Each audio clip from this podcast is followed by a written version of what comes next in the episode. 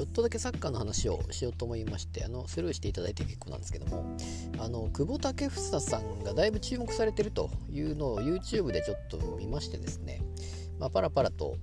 見た中でその、まあ、結構点を取ってるらしいんですね。スペインリーグなんですけども。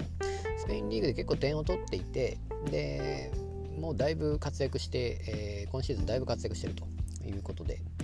で、まあ、その動画の中ではですねその、まあ、マークされないような動きをしていて最終的に点を決めるみたいな動きで、えー、まあ、頭もいいし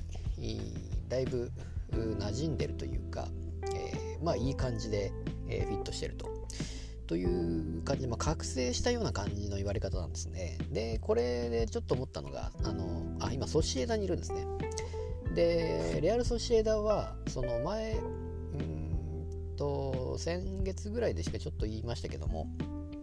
その前か、あのダビド・シルバが引退したって話をした中で、ちょっと久保さんをちょっと、の話をちょっとしたんですけども、えーと、とソシエダでその久保建英とダビド・シルバが一緒にやっていたと。いうことでそれでどれだけ学んだのかなっていう話を確かその時はしていて結果的にですね今そのそあのソシエダはダビド・シルバがいなくなって、まあ、戦力ダウンでだいぶやばいんじゃないかと言われている中で地元からは、えー、言われている中でですね、えー、久保が活躍しているということで。でこれはおそらくですねあのまあ、シルバーが今まで頑張ってた分を久保がやんなきゃいけないっていう、まあ、多分代わりは誰かいるんでしょうけれども全あの私は試合見てないんであれなんですが例えばですねバルサの中であのまあこれも結構何回も言ってるかもしれないですけどデコがいなくなってシャビがあの覚醒したみたいな話が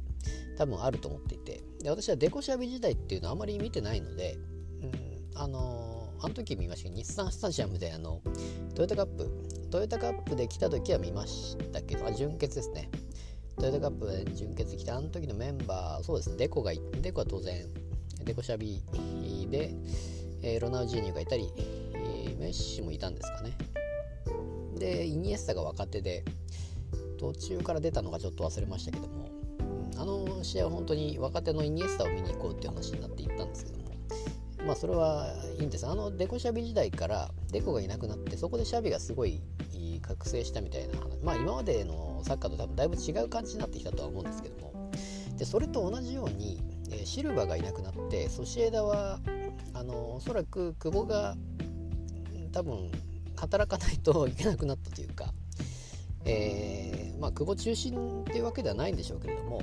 久保がうまい感じで動いて点もさらに取るっていう、えー、感じに変わってきている覚醒しているっていう感じでこれはあのだいぶすごい話だな。と多分もう中心人物で多分もう完全にスタメンでしょうしでスペインリーグで完全にスタメンで出ていた日本人っていうのは多分あんまりいないような気がするんですけれどもあの、まあ、それだけ、えー、そのスペインサッカーといいますかそういう感じのサッカーには、えー、まあ、向いているというか、えー、フィットしてると。いうことでなので今後もおそらくは、えー覚醒したまま行くのではないかと。そして、えー、ビッグクラブ。ビッグクラブに行くのか。あのもともとあれです。バルサにいたんでしたかね。バルサにいてレアル・マドリーにもいてみたいな話でビッグクラブにもともといたわけですからあのまたレアル・マドリーに買い物されるのかどうかとかいう話があったりしますから、まあ、今後も久保建英動きに注目全然あのサッカー見てないんで何とも言えないですけども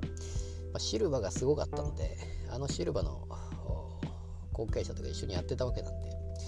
えー、今後も久保建英注目かなと思っております。